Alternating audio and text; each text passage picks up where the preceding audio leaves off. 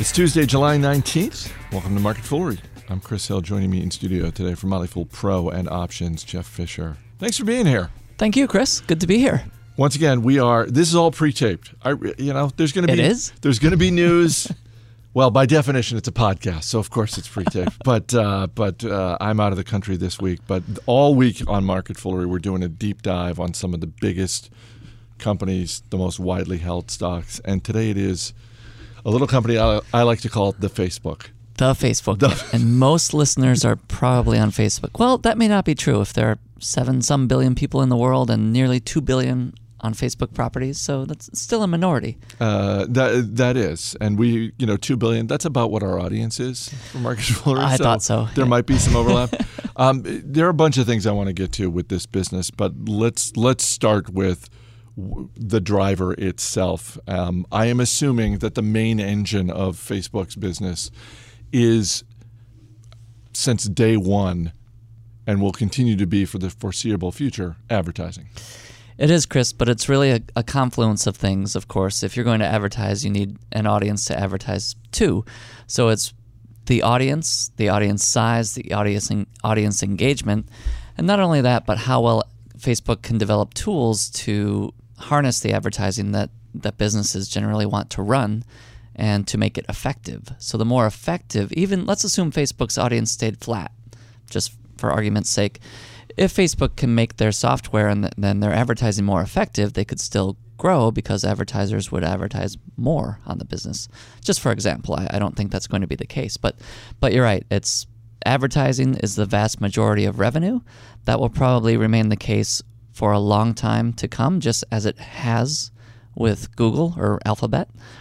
And uh, the larger the audience and the more engaged the audience, the better the odds that Facebook can keep growing.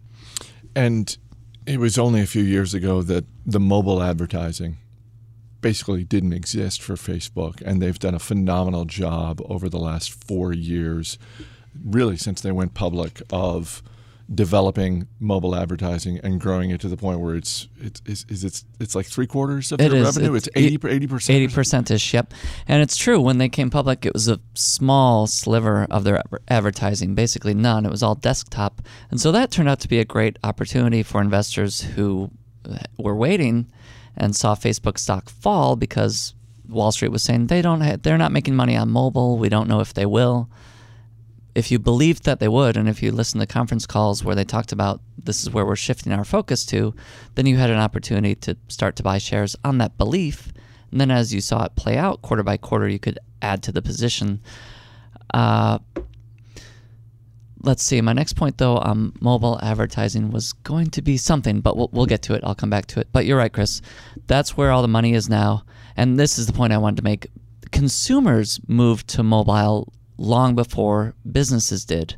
And that's frequently the case. The, the consumer, the mass audience will get there first, and then businesses will will arrive and, and see, oh, this is where the party is. We need to get here. And that's still happening. Of the millions, tens of millions of businesses that have a site on Facebook or a presence on Facebook, I should say, a page, just a slim minority of those are, are advertising yet. So they're still catching up to the consumers. So, how do you think about competition when it comes to Facebook? Because, on the one hand, Google seems like a pretty obvious choice. Uh, if you think about it from the standpoint of businesses that are looking to advertise, they're looking online. They want to be in front of a lot of eyeballs, and, and those are two logical choices. So, in, in that sense, Google is competition. But you look at increasingly what Facebook is doing with video uh, and programming on that side, and it seems like uh, traditional televised media could could be a, co- a competitor as well. I certainly think that's true, Chris. And to to start by talking about Alphabet a little bit, eMarketer estimates that Alphabet has about 31% of the total digital ad spending market, which is about 190 billion a year. Alphabet gets about 31%, and they estimate Google will have about 12% of that market. So Alphabet is still about three times larger, which is true. 77 billion in annual revenue at Alphabet compared to about 20 billion at Facebook right now, but Facebook is growing more quickly. People spend nearly three hours a day watching TV and movies, and they spend about 50 minutes a day, which is outstanding, on Facebook properties, including Instagram and Messenger. So, but but the Facebook time is more lucrative for advertisers, according to Facebook right now, because yeah, what what are they going to say? there's no, more. really, you should CBS. That's your your money's better spent on CBS. You get a higher return on invest on investment, higher return on your capital, and you can track it and you can tweak it in real time and improve your results. And uh, where you just don't get that on on television. But the real point to make is Facebook far and away has more user engagement than any other media except for television and movies.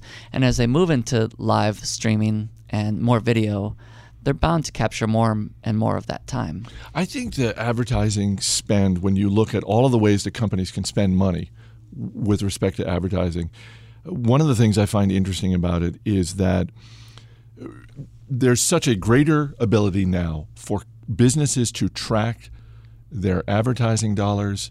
Uh, as you said, the data that they get from online properties is is greater than they get from television networks, from radio networks, mm-hmm. and yet there continues to be, um, you know, the example I always think of is I remember, and this was 20 years ago, talking with someone who was um, in the radio business, and I remember him telling me about uh, a, a, sports, uh, the local sports talk station here in at, at, the, at the time. I think there was just one sports talk radio station in DC. Okay.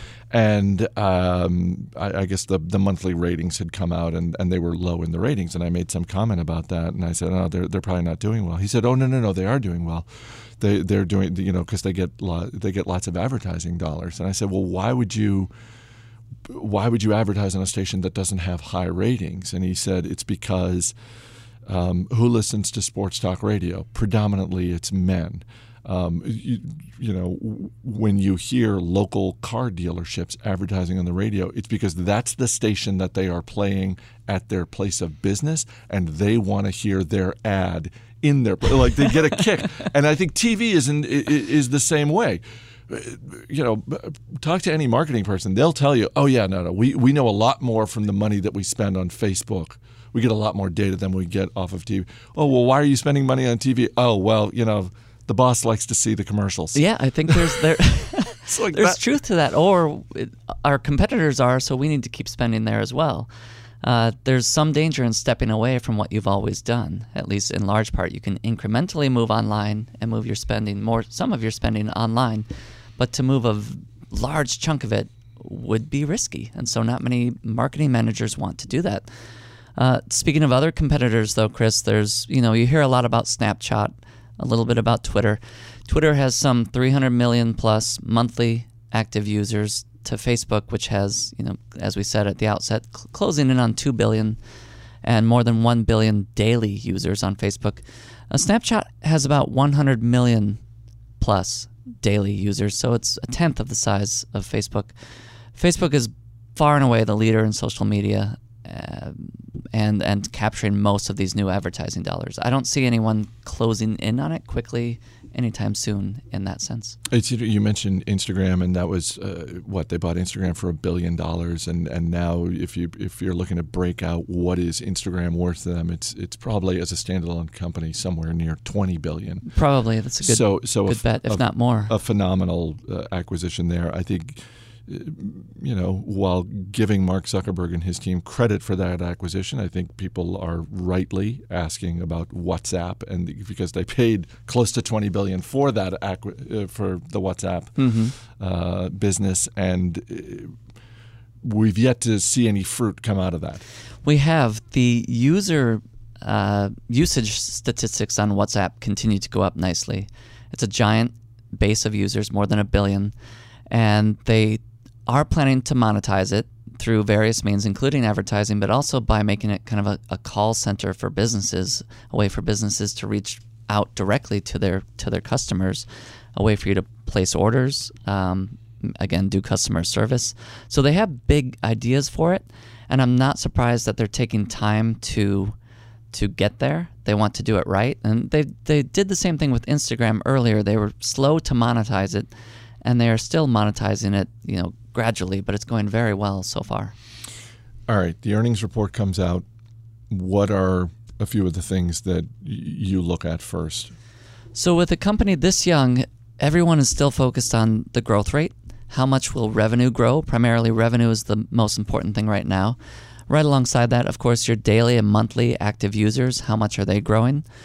Uh, your user engagement, because that'll directly affect how many advertising dollars you can you can bring in.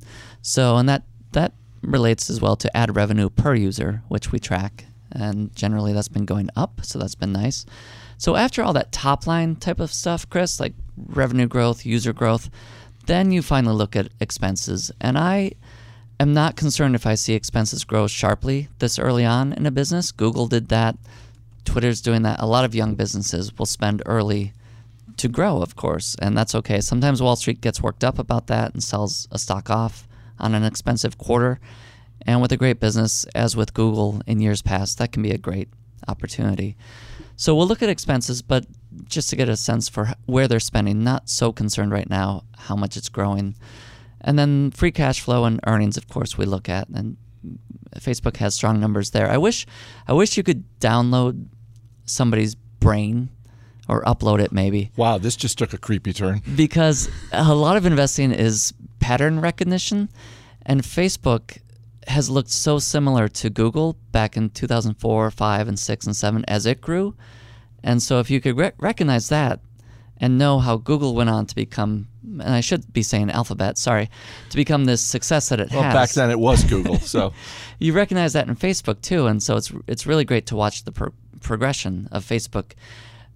The good news is Facebook has even higher margins than Alphabet did and does right now, and it has better sustained growth rates so far. And those growth rates last quarter just accelerated compared to the previous few years. So so Facebook looks really strong, and at the same time, its pattern of growth kind of mirrors Alphabet's, but in an even more impressive way so far. That's uh, from uh, an investor's standpoint. That's uh, a pretty enticing comment you just made because you, you go back to when it was Google, and it went public 2004. Mm-hmm. That's basically when Facebook was created, right? I mean, that's true. I mean, in in, in Facebook, we're ta- I mean, uh, we're talking about a company that's Facebook is young. Is a young company and and has already just you know turned the world upside down with the way that it has exploded over time. So the idea that this is a business and the growth of this business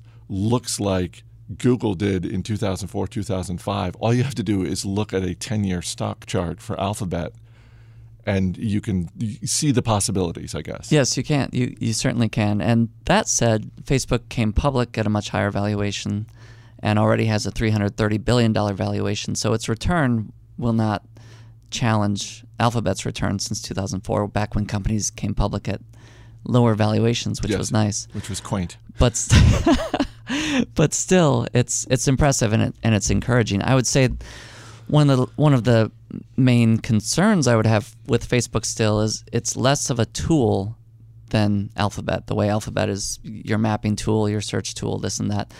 Facebook is still it's a social tool for sure, but I'd be concerned that you could still move away from it and get on with most of your life okay you might miss some of your friends. Arguably, you would. But uh, Facebook, there's still the possibility that something could replace it. Now, I think every passing year, that possibility diminishes quite a bit, and it's right. becoming so entwined in our lives, and networking effects are so strong that it is likely here to stay but uh, there's still that risk. Well, and th- that may be something that they are looking at WhatsApp uh, to do, where, where, they say, you know what, whatever this ends up being for us, we really need this to be more of a tool than uh, a social platform. That's certainly true with WhatsApp, and then with their the work they're doing on location-based recommendations or search and recommendations from your friends. Like, I'd love to know what my friends think is a great restaurant in Chicago when I'm there. Uh, things like that. They're they're making it they are making it a tool definitely, and so I think they're aware that they have to become not just a place to gather and share, but a place to improve your life in other ways too. Although you did just remind me about the the story that we're probably in year five of this story being written by someone in the business media, and it's about how Facebook is no longer cool You know, it's just like, oh well, parents are on Facebook and grandparents. Oh, and it's I, like I, am I bet those stories go back to. I, I, know they predate the IPO. Yeah, they do, um, and, and, young people are leaving Facebook in yeah. droves when actually their usership has has skyrocketed and remains strong. You you kind of heard the same things about Netflix some years in. Oh, Netflix is no longer cool. Your parents have it now too, and this and that. But I think uh, Facebook has kind of surpassed those concerns given its sheer size now. Even when people do drop off of it for a while, more new people are coming on board. And then again, those network effects draw you back in uh, if you stay at all tuned in. One of the things that we look at at the Motley Fool when we're looking at businesses is the people that are running these businesses. And in Facebook, you have a very young, very accomplished CEO who could be there for the next 40, 50 years if he wants to. And I'm wondering if the question about Facebook's management, or maybe the more compelling question about Facebook's management, is not about Mark Zuckerberg, but about Sheryl Sandberg. Mm-hmm. Because she is seen not just as a leader, and, and certainly she's had great success at Facebook, but uh, she is constantly looked at as a potential leader of other businesses. You hear her name connected with the Walt Disney Company, with Bob Iger going to step down in the next year or two, or you know whenever he actually mm-hmm. ends up leaving. Um, when you look at Facebook's management, is there any point of concern or any questions that you have? Yeah, so Mark Zuckerberg is 30 years old. Uh, Sheryl, if, if I wish people could just see 30. Chris's expression on that, and the, you just kind of collapse. That Chris, you're doing great. Everything's good. I am doing good. You know, I, I I'm very happy with my life. I, I don't have Mark Zuckerberg's life, but that's fine. That's and you know, I don't I don't need Mark Zuckerberg's life. a small and you side know what? point. You know what? Facebook shareholders are happy that I'm not running Facebook. and those of us who you know have more years under our belts are, are fortunate to get to that point. Exactly. Too. So he's 30. Sheryl Sandberg is 46. So they're both young.